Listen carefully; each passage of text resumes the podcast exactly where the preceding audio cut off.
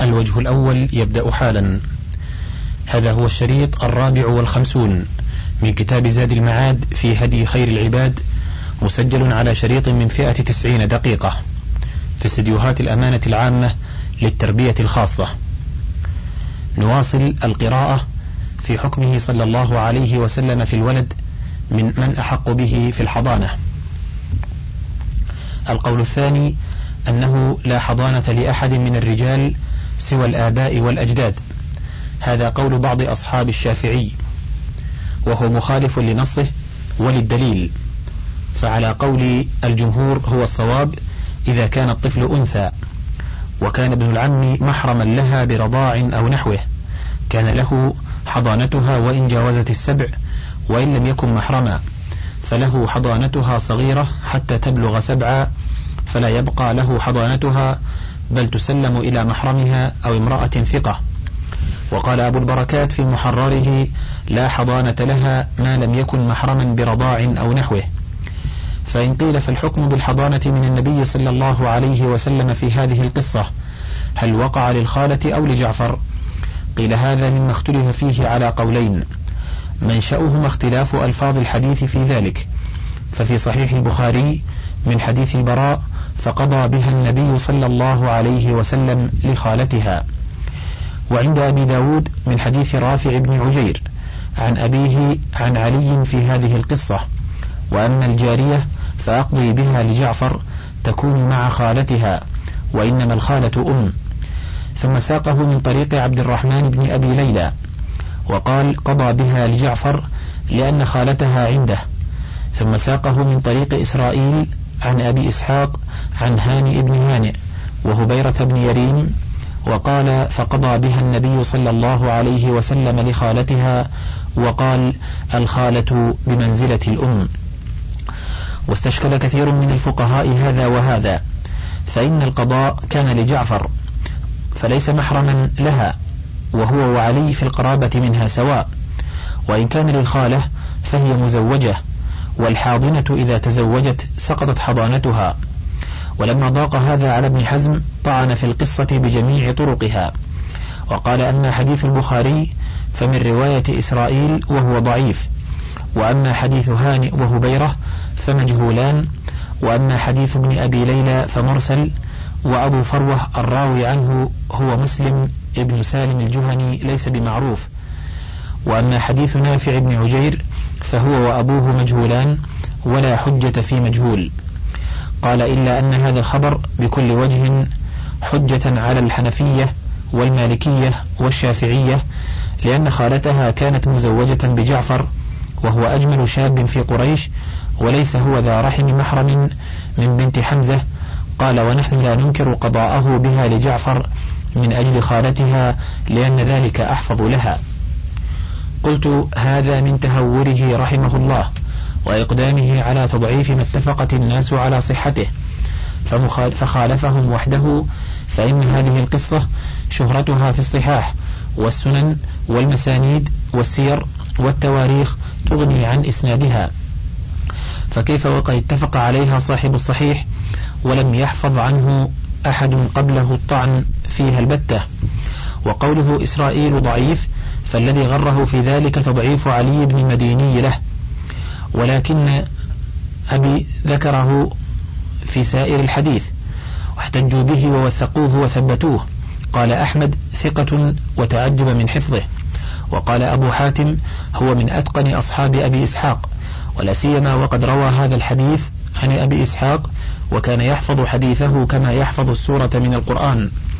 وروى له الجماعة كلهم محتجين به. وأما قوله إن هانئا وهبيرة وهبيرة مجهولان فنعم مجهولان عنده معروفان عند أهل السنن وثقهما الحفاظ. فقال النسائي هانئ بن هانئ ليس به بأس. وهبيرة روى له أهل السنن الأربعة وقد وثق.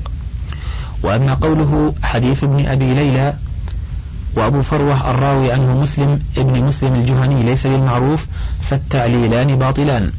فإن عبد الرحمن ابن أبي ليلى روى عن علي غير حديث وعن عمر ومعاذ رضي الله عنهما.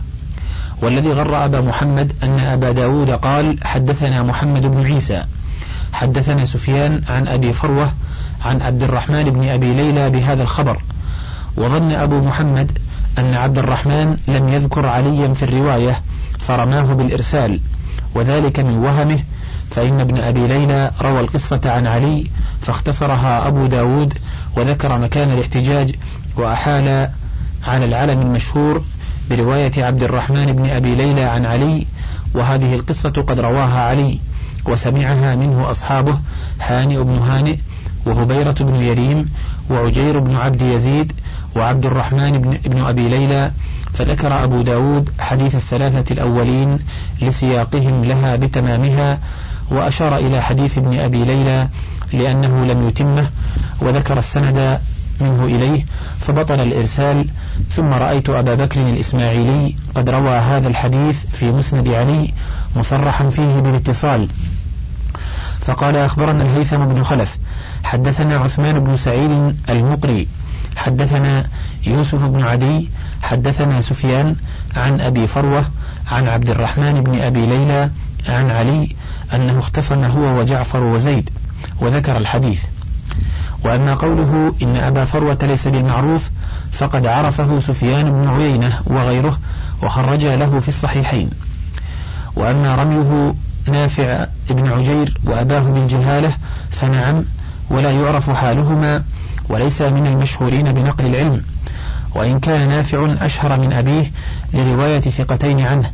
محمد بن إبراهيم التميمي وعبد الله بن علي فليس الاعتماد على روايتهما وبالله التوفيق فثبتت صحة الحديث.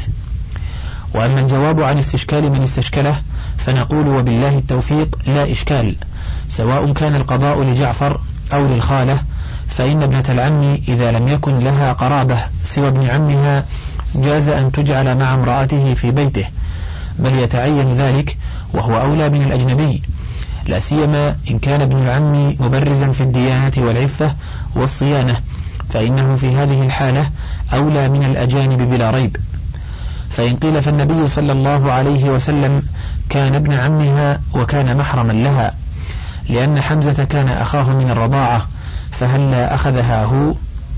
قيل رسول الله صلى الله عليه وسلم كان في شغل شاغل بأعباء الرسالة وتبليغ الوحي والدعوة إلى الله وجهاد أعداء الله عن فراغه للحضانة فلو أخذها لدفعها إلى بعض نسائه فخالتها أمس بها رحما وأقرب.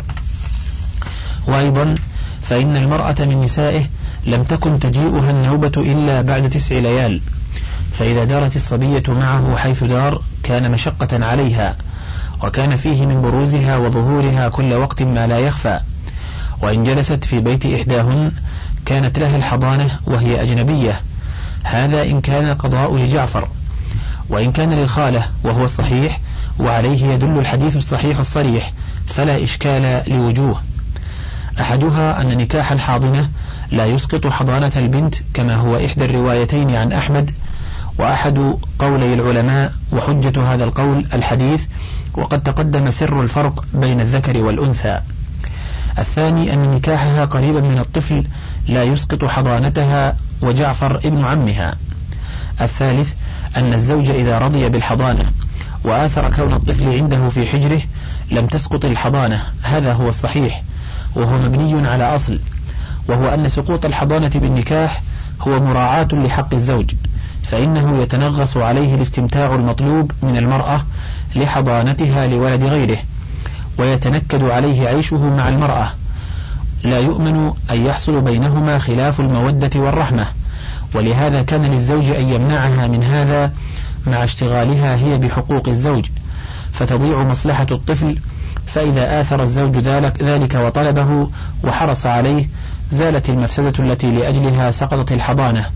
والمقتضي قائم فيترتب عليه أثره يوضحه أن سقوط الحضانة بالنكاح ليس حقا لله وإنما هي حق للزوج وللطفل وأقاربه. فإذا رضي من له الحق جاز. فزال الإشكال على كل تقدير وظهر أن هذا الحكم من رسول الله صلى الله عليه وسلم من أحسن الأحكام وأوضحها وأشدها موافقة للمصلحة والحكمة والرحمة والعدل وبالله التوفيق. فهذه ثلاثة مدارك في الحديث للفقهاء. أحدها أن نكاح الحاضنة لا يسقط حضانتها كما قاله الحسن البصري وقضى به يحيى بن حمزة وهو مذهب أبي محمد بن حزم. والثاني أن نكاحها لا يسقط حضانة البنت ويسقط حضانة الابن كما قاله أحمد في إحدى روايتيه. والثالث أن نكاحها لقريب الطفل لا يسقط حضانتها ونكاحها للأجنبي يسقطها كما هو المشهور من مذهب أحمد. وفيه مدرك رابع لمحمد بن جرير الطبري وهو أن الحاضنة إن كانت أما والمنازع لها الأب سقطت حضانتها بالتزويج وإن كانت خالة أو غيرها من نساء الحضانة لم تسقط حضانتها بالتزويج وكذلك إن كانت أما والمنازع لها غير الأب من الأقارب لم تسقط حضانتها. ونحن نذكر كلامه وما له وعليه فيه قال في تهذيب الآثار بعد ذكر الحديث ابنة حمزة فيه الدلالة الواضحة على أن قيم الصبية الصغيرة والطفل الصغير من قرابتهما من قبل أمهاتهما من النساء أحق بحضانتهما من عصباتهما من قبل الأم. وإن كن ذوات أزواج غير الأب الذي هما منه. وذلك أن رسول الله صلى الله عليه وسلم قضى بابنة حمزة لخالتها في الحضانة. وقد تنازع فيها ابن عمها علي وجعفر ومولاها وأخو أبيها الذي كان رسول الله صلى الله عليه وسلم آخى بينه وبينه. وخالتها يومئذ لها زوج غير أبيها وذلك بعد مقتل حمزة. وكان معلوما بذلك صحة قول من قال لا حق لعصبة الصغير والصغيرة من قبل الأب في حضانته ما لم تبلغ حد الاختيار بل قرابتهما من النساء من قبل أمهما أحق وإن كن ذوات أزواج. فإن قال قائل فإن كان الأمر في ذلك عندك على ما وصفت من أن أم الصغير والصغيرة وقرابتهما من النساء من قبل أمهاتهما أحق بحضانتهما وإن كن ذوات أزواج من قرابتهما من قبل الأب من الرجال الذين هم عصبتهما فهلا كانت الأم ذات الزوج كذلك مع والدهما الأدنى والأبعد كما كانت الخالة أحق بهما وإن كان لها زوج غير أبيهما وإلا فما الفرق؟ قيل الفرق بينهما واضح وذلك لقيام الحجة بالنقل المستفيض. روايته عن النبي صلى الله عليه وسلم أن الأم أحق بحضانة الأطفال إذا كانت بانت من والدهم ما لم تنكح زوجا غيره. ولم يخالف في ذلك من يجوز الاعتراض به على الحجة فيما نعلمه وقد روي في ذلك خبر وإن كان في إسناده نظر فإن النقل الذي وصفت أمره دال على صحته وإن كان واهي السند. ثم ساق حديث عمرو بن شعيب عن أبيه عن جده أنت أحق به ما لم تنكحي من طريق المثنى بن الصباح عنه.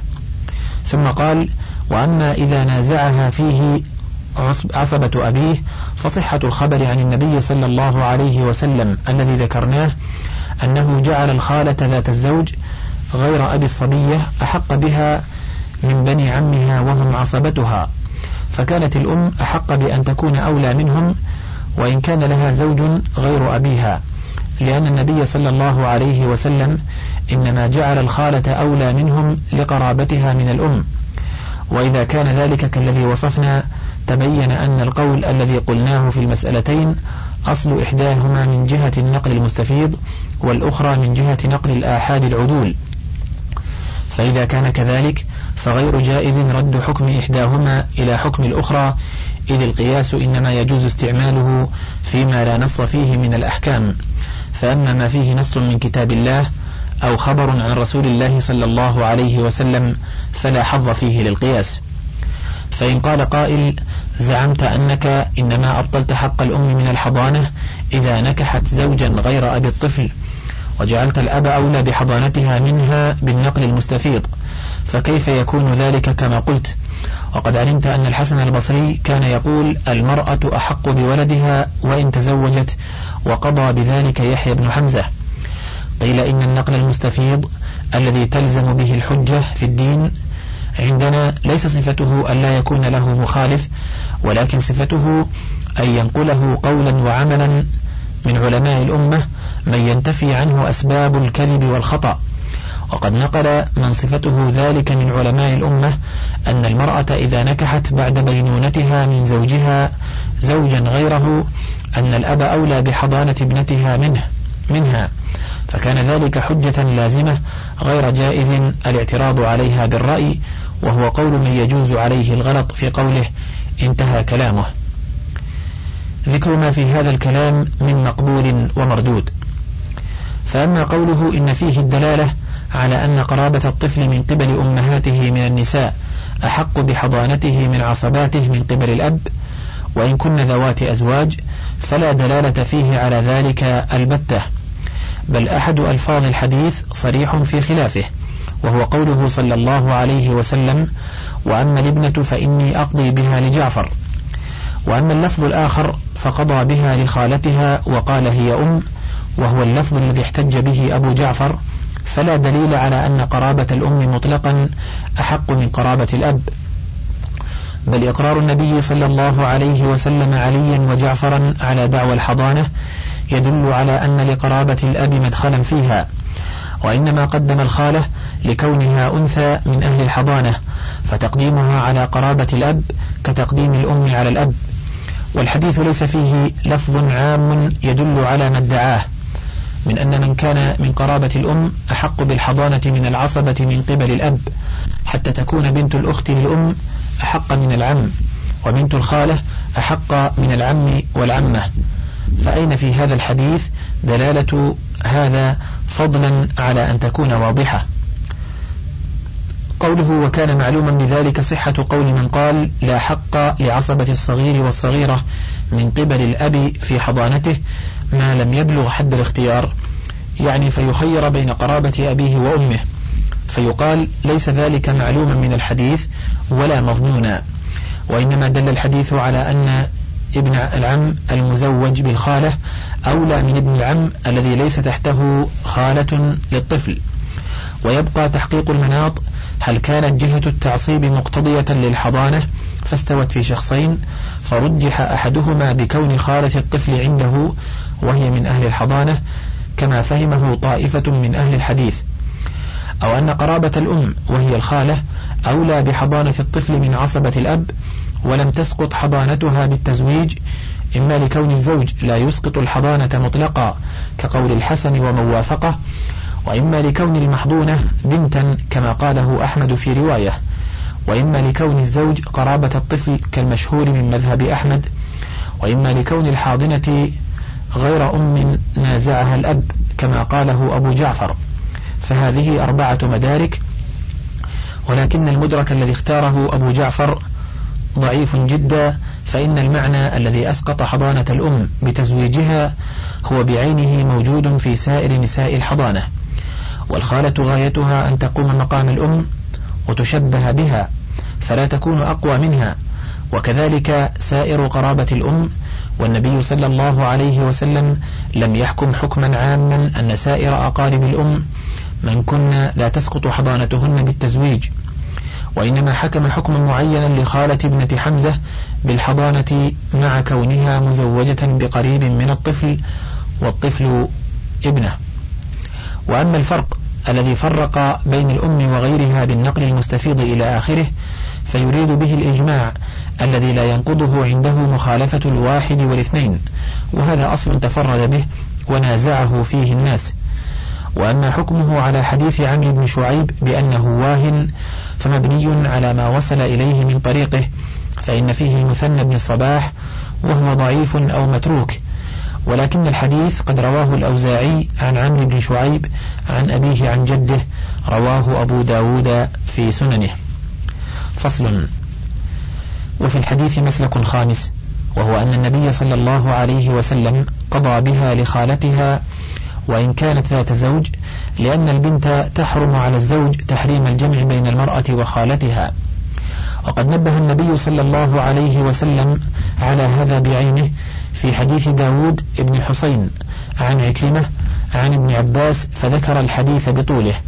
وقال فيه وأنت يا جعفر أولى بها تحتك خالتها ولا تنكح المرأة على عمتها ولا على خالتها.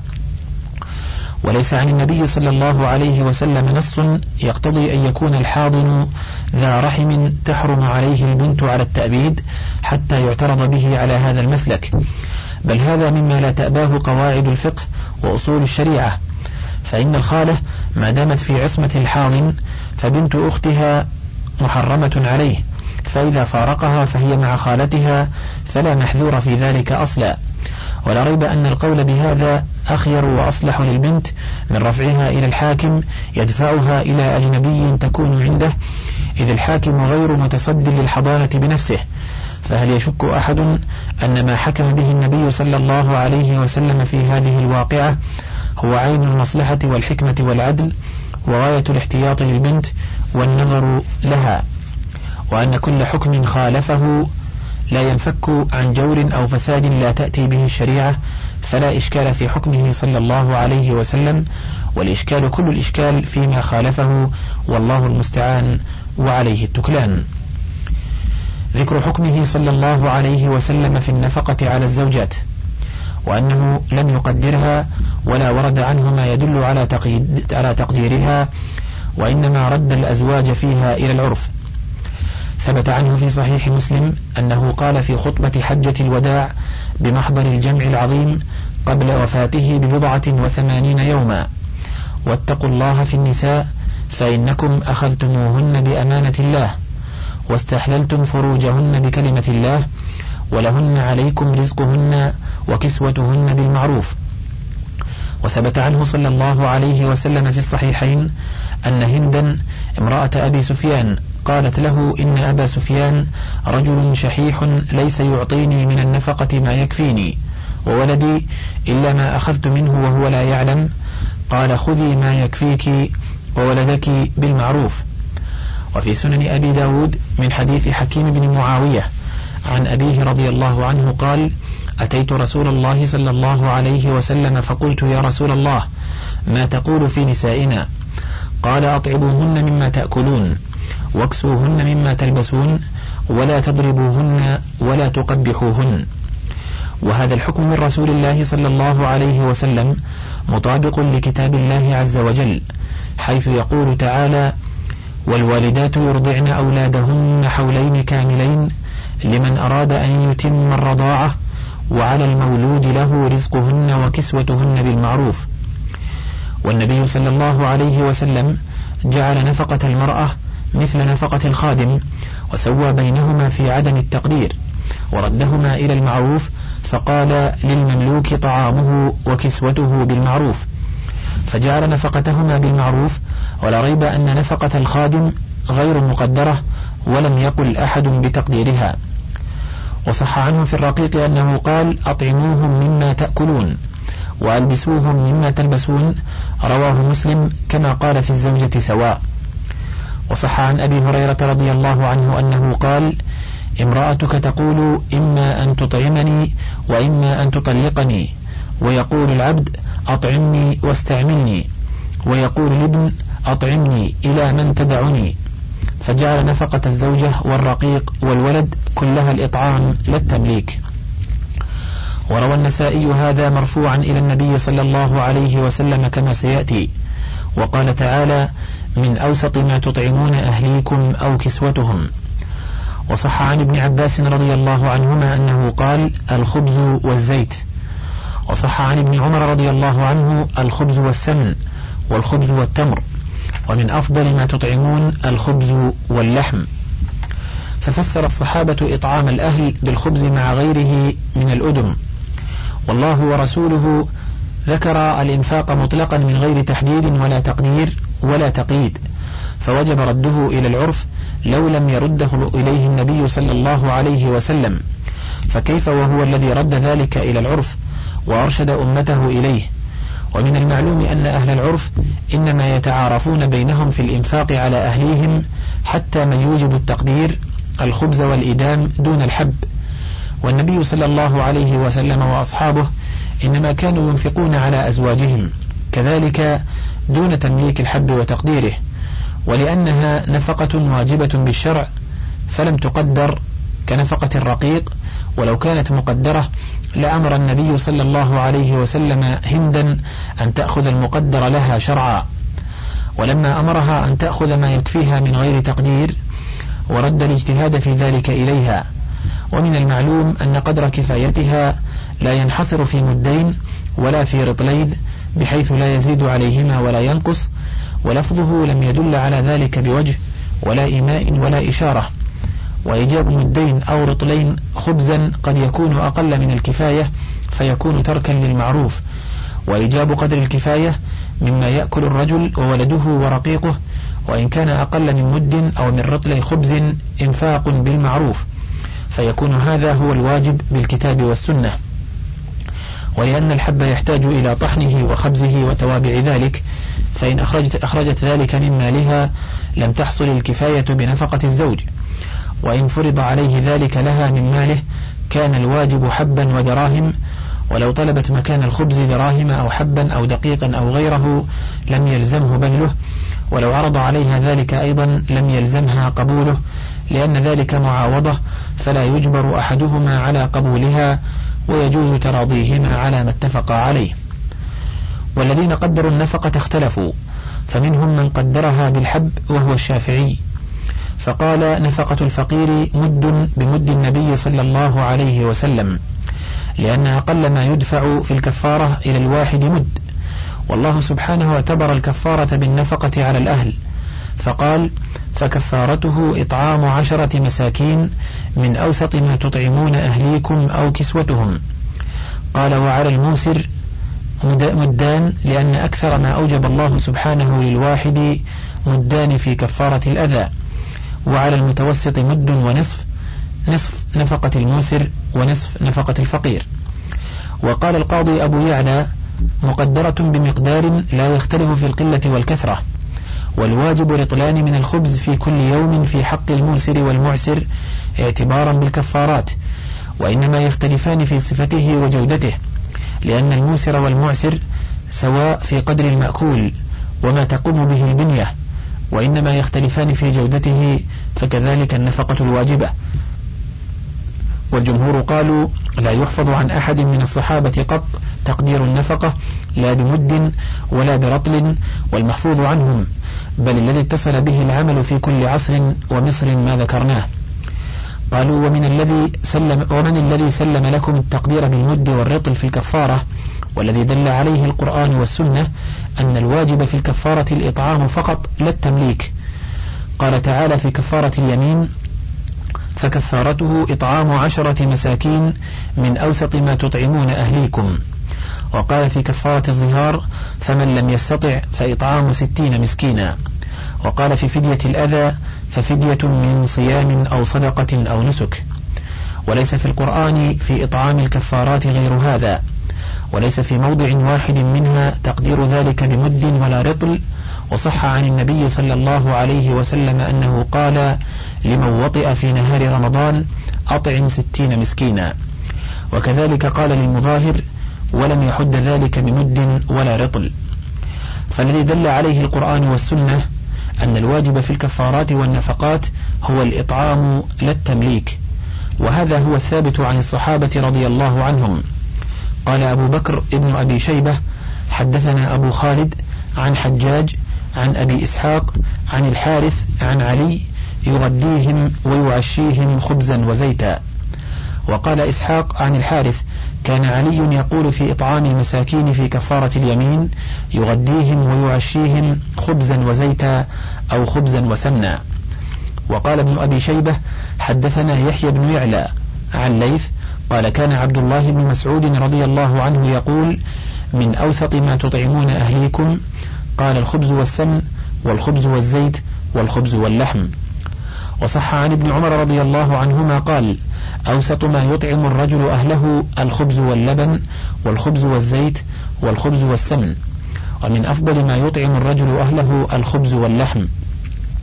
وقال يزيد بن زريع حدثنا يونس عن محمد بن سيرين أن أبا موسى الأشعري كفر عن يمين له مرة فأمر بجيرا أو جبيرا يطعم عنه عشرة مساكين خبزا ولحما وأمر لهم بثوب معقد أو ظهراني.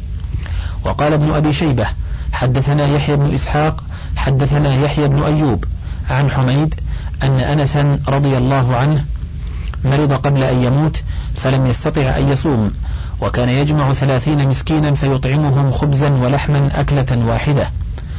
وأما التابعون فثبت ذلك عن الأسود بن يزيد وأبي رزين وعبيدة ومحمد بن سيرين والحسن البصري وسعيد بن جبير وشريح وجابر بن زيد وطاووس والشعبي وابن بريدة والضحاك والقاسم وسالم ومحمد بن إبراهيم ومحمد بن كعب وقتادة وإبراهيم النخعي والأسانيد عنهم بذلك في أحكام القرآن لإسماعيل بن إسحاق منهم من يقول يغدي المساكين ويعشيهم ومنهم من يقول أكلة واحدة ومنهم من يقول خبز ولحم خبز وزيت خبز وسمن. وهذا مذهب أهل المدينة وأهل العراق وأحمد في إحدى الروايتين عنه. والرواية الأخرى أن طعام الكفارة مقدر دون نفقة الزوجات. فالأقوال ثلاثة التقدير فيهما كقول الشافعي وحده وعدم التقدير فيهما كقول مالك وأبي حنيفة. وأحمد في إحدى الروايتين والتقدير في الكفارة دون النفقة كالرواية الأخرى عنه. قال من نصر هذا القول الفرق بين النفقة والكفارة أن الكفارة لا تختلف باليسار والإعسار ولا هي مقدرة بالكفاية ولا أوجبها الشارع بالمعروف كنفقة الزوجة والخادم. والإطعام فيها حق لله تعالى لا لآدمي معين فيرضى, فيرضى بالعوض عنه. ولهذا لو أخرج القيمة لم يجزه وروي التقدير فيها عن الصحابة.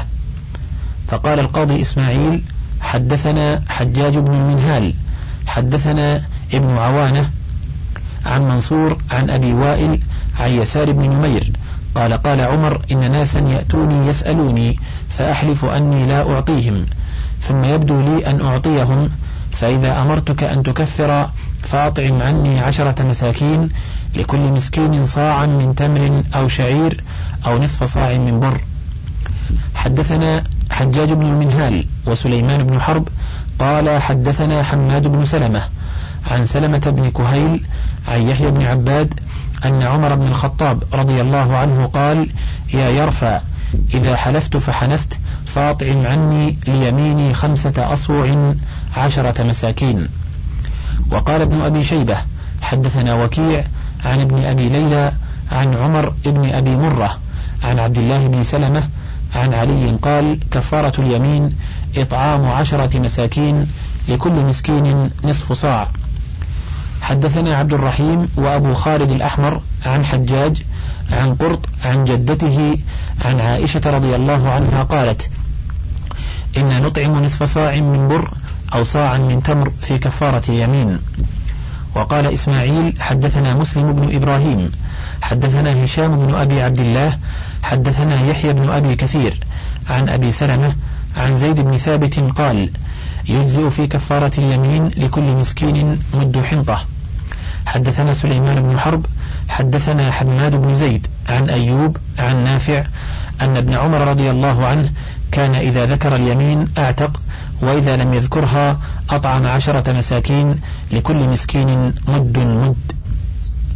وصح عن ابن عباس رضي الله عنهما في كفارة اليمين مد ومعه أدمه.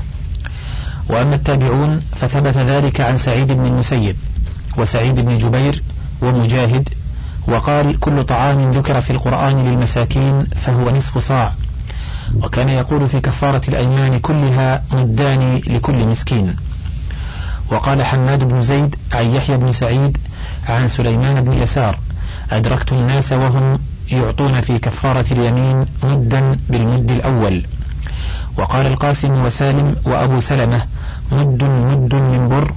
وقال عطاء فرقا بين عشرة. ومرة قال مد مد. قالوا وقد ثبت في الصحيحين أن النبي صلى الله عليه وسلم قال لكعب بن عجرة في كفارة فدية الأذى أطعم ستة مساكين نصف صاع نصف صاع طعاما لكل مسكين. فقدر رسول الله صلى الله عليه وسلم فدية الأذى فجعلنا تقديرها أصلا وعديناها إلى سائر الكفارات. ثم قال من قدر طعام الزوجة ثم رأينا النفقات والكفارات قد اشتركا في الوجوب فاعتبرنا إطعام النفقة بإطعام الكفارة ورأينا الله سبحانه قد قال في جزاء الصيد أو كفارة طعام مساكين وما أجمعت الأمة أن الطعام مقدر فيها. ولهذا لو عدم الطعام صام عن كل مد يوما كما أفتى به ابن عباس والناس بعده فهذا ما احتجت به هذه الطائفة على تقدير طعام الكفارة. قال الآخرون لا حجة في أحد دون الله ورسوله وإجماع الأمة. وقد أمرنا تعالى أن نرد ما تنازعنا فيه إليه وإلى رسوله وذلك خير لنا حالا وعاقبة. ورأينا الله سبحانه إنما قال في الكفارة إطعام عشرة مساكين وإطعام ستين مسكينا. فعلق الأمر بالمصدر الذي هو الإطعام ولم يحد لنا جنس الطعام ولا قدره. وحد لنا جنس المطعمين وقدرهم. فأطلق الطعام وقيد المطعومين. ورأيناه سبحانه حيث ذكر إطعام المسكين في كتابه فإنما أراد به الإطعام المعهود المتعارف. كقوله تعالى وما أدراك ما العقبة فك رقبة أو إطعام في يوم ذي مسغبة يتيما وقال ويطعمون الطعام على حبه مسكينا ويتيما وأسيرا وكان من المعلوم يقينا أنهم لو غدوهم أو عشوهم أو أطعموهم خبزا ولحما أو خبزا ومرقا ونحوه لكانوا مندوحين داخلين في من أثنى عليهم وهو سبحانه عدل عن الطعام الذي هو اسم للمأكول إلى الإطعام الذي هو مصدر صريح. وهذا نص في أنه إذا أطعم المساكين ولم يملكهم فقد امتثل ما أمر به وصح في كل لغة وعرف أنه أطعمهم. قالوا وفي أي لغة لا يصدق لفظ الإطعام إلا بالتمليك؟ ولما قال أنس رضي الله عنه إن النبي صلى الله عليه وسلم أطعم الصحابة في وليمة زينب خبزا ولحما وكان قد اتخذ طعاما ودعاهم إليه على عادة الولائم. وكذلك قوله في وليمة صفية أطعمهم حيسا وهذا أظهر من أن نذكر شواهده. قالوا وقد زاد ذلك إيضاحا وبيانا بقوله من أوسط ما تطعمون أهليكم. ومعلوم يقينا أن الرجل إنما يطعم أهله الخبز واللحم والمرق واللبن ونحو ذلك فإذا أطعم المساكين من ذلك فقد أطعمهم من أوسط ما يطعم أهله بلا شك. ولهذا اتفق الصحابة رضي الله عنهم في إطعام الأهل على أنه غير مقدر كما تقدم والله سبحانه جعله أصلا لطعام الكفارة فدل بطريق الأولى على أن طعام الكفارة غير مقدر. وأما من قدر طعام الأهل فإنما أخذ من تقدير طعام الكفارة. فيقال هذا خلاف مقتضى النص فإن الله أطلق طعام الأهل وجعله أصلا لطعام الكفارة فعلم أن طعام الكفارة لا يتقدر كما لا يتقدر أصله ولا يعرف عن صحابي البتة تقدير طعام الزوجة مع عموم هذه الواقعة في كل وقت. قالوا فأما الفروق التي ذكرتموها فليس فيها ما يستلزم تقدير طعام الكفارة وحاصلها خمسة فروق أنها لا تختلف باليسار والإعسار وأنها لا تتقدر بالكفاية ولا أوجبها الشارع بالمعروف ولا يجوز إخراج العوض عنها وهي حق لله لا تسقط بالإسقاط بخلاف نفقة الزوجة. فيقال نعم لا شك في صحة هذه الفروق ولكن من أين يستلزم وجوب تقديرها بمد ومدين؟ بل هي إطعام واجب من جنس ما يطعم أهله ومع ثبوت هذه الأحكام لا يدل على تقديرها بوجه. وأما ما ذكرتم عن الصحابة من تقديرها فجوابه من وجهين. أحدهما أنه أن قد ذكرنا عن جماعة منهم علي وأنس وأبو موسى وابن مسعود رضي الله عنهم أنهم قالوا يجزئ أن يغديهم ويعشيهم. الثاني أن من روي عنهم المد والمدان لم يذكروا ذلك تقديرا وتحديدا بل تمثيلا. فإن منهم من روي عنه المد وروي عنه مدان وروي عنه مكوك وروي عنه جواز التغذية والتعشية وروي عنه أكله وروي عنه رغيف أو رغيفان. فإن كان هذا اختلافا فلا حجة فيه وإن كان بحسب حال المستفتي وبحسب حال الحالف والمكفر فظاهر. وإن كان ذلك على سبيل التمثيل فكذلك فعلى كل تقدير لا حجة فيه على التقديرين. قالوا وأما الإطعام في فدية الأذى فليس من هذا الباب فإن الله سبحانه قال ففدية من صيام أو صدقة أو نسك. والله سبحانه أطلق هذه الثلاثة ولم يقيدها. وصح عن النبي صلى الله عليه وسلم تقييد الصيام بثلاثة أيام وتقييد النسك بذبح شاه. وتقييد الإطعام بستة مساكين لكل مسكين نصف صاع. ولم يقل سبحانه في فدية الأذى فإطعام ستة مساكين. ولكن أوجب صدقة مطلقة وصوما مطلقا ودما مطلقا فعينه النبي صلى الله عليه وسلم بالفرق والثلاثة الأيام والشاه. وأما جزاء الصيد فإنه من غير هذا الباب. فإن المخرج إنما يخرج قيمة الصيد من الطعام. وهي تختلف بالقلة والكثرة فإنها بدل متلف لا ينظر فيها إلى عاد المساكين وإنما ينظر فيها إلى مبلغ الطعام فيطعمه المساكين على ما يرى من إطعامهم وتفضيل بعضهم على بعض فتقدير الطعام فيها على حسب المتلف وهو يقل ويكثر وليس ما يعطاه كل مسكين مقدرا. ثم إن التقدير بالحب يستلزم أمرا باطلا بين البطلان فإنه إذا كان الواجب لها عليه شرعا الحب وأكثر الناس إنما يطعم أهله الخبز فإن جعلتم هذه معاوضة كان ربا ظاهرا. وإن لم تجعلوه معاوضة فالحب ثابت لها في ذمته ولم تعتض عنه فلم تبرأ ذمته منه إلا بإسقاطها وإبرائها. فإذا لم تبرئه طالبته بالحب مدة طويلة مع إنفاقه عليها كل يوم حاجتها من الخبز والأدم وإن مات أحدهما كان الحب دينا له أو عليه يؤخذ من التركة مع سعة الإنفاق عليها كل يوم. ومعلوم أن الشريعة الكاملة المشتملة على العدل والحكمة والمصلحة تأبى ذلك كل الإباء وتدفعه كل الدفع كما يدفعه العقل والعرف. ولا يمكن أن يقال إن النفقة التي في ذمته تسقط بالذي له عليها من الخبز والأدم لوجهين. أحدهما أنه لم يبيعه إياها ولا اقترضه منها حتى يثبت في ذمتها بل هي معه فيه على حكم الضيف لامتناع المعاوضة عن الحب بذلك شرعا. ولو قدر ثبوته في ذمتها لما أمكنت المقاصة لاختلاف الدينين جنسا والمقاصة تعتمد اتفاقهما. هذا وإن قيل بأحد الوجهين إنه لا يجوز المعاوضة على النفقة مطلقا لا بدراهم ولا بغيرها لأنه معاوضة عما لم يستقر ولم يجب فإنها إنما تجب شيئا فشيئا.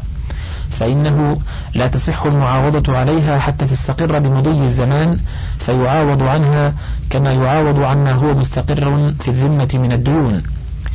ولما لم يجد بعض أصحاب الشافعي من هذا الإشكال مخلصا قال الصحيح أنها إذا أكلت سقطت نفقتها. قال الرافعي في محرره أولى الوجهين السقوط وصححه النووي لجريان الناس عليه في كل عصر ومصر واكتفاء الزوجة به. وقال الرافعي في الشرح الكبير والأوسط فيه وجهان أقيسهما أنها لا تسقط لأنه لم يوفي الواجب وتطوع بما ليس بواجب وصرحوا بأن هذين الوجهين في الرشيدة التي أذن لها قيمها فإن لم يأذن لها لم تسقط وجها واحدا. فصل. وفي حديث هند دليل على جواز قول الرجل في غريمه ما فيه من العيوب عند شكواه وأن ذلك ليس بغيبة ونظير ذلك قول الآخر في خصمه يا رسول الله إنه فاجر لا يبالي ما حلف عليه. وفيه دليل على تفرد الأب بنفقة أولاده ولا تشاركه فيها الأم وهذا إجماع من العلماء إلا قول شاذ لا يلتفت إليه أن على الأم من النفقة بقدر ميراثها. وزعم صاحب هذا القول أنه طرد القياس على كل من له ذكر وأنثى في درجة واحدة وهما وارثان فإن النفقة عليهما كما لو كان له أخ وأخت أو أم وجد أو ابن وابنة فالنفقة عليهما على قدر ميراثهما فكذلك الأب والأم. والصحيح انفراد العصبة بالنفقة وهذا كله كما ينفرد الأب دون الأم بالإنفاق. وهذا هو مقتضى قواعد الشرع فإن العصبة تنفرد بحمل العقل وولاية النكاح وولاية الموت والميراث بالولاء. وقد نص الشافعي على أنه إذا اجتمع أم وجد أو أب فالنفقة على الجد وحده وهو إحدى الروايتين عن أحمد. وهي الصحيحة في الدليل وكذلك إن اجتمع ابن وبنت أو أم وابن أو بنت وابن ابن فقال الشافعي النفقة في هذه المسائل الثلاث على الابن لأنه العصبة وهي إحدى الروايات عن أحمد والثانية أنها على قدر الميراث في المسائل الثلاث. وقال أبو حنيفة النفقة في مسألة الابن والبنت عليهما نصفان لتساويهما في القرب.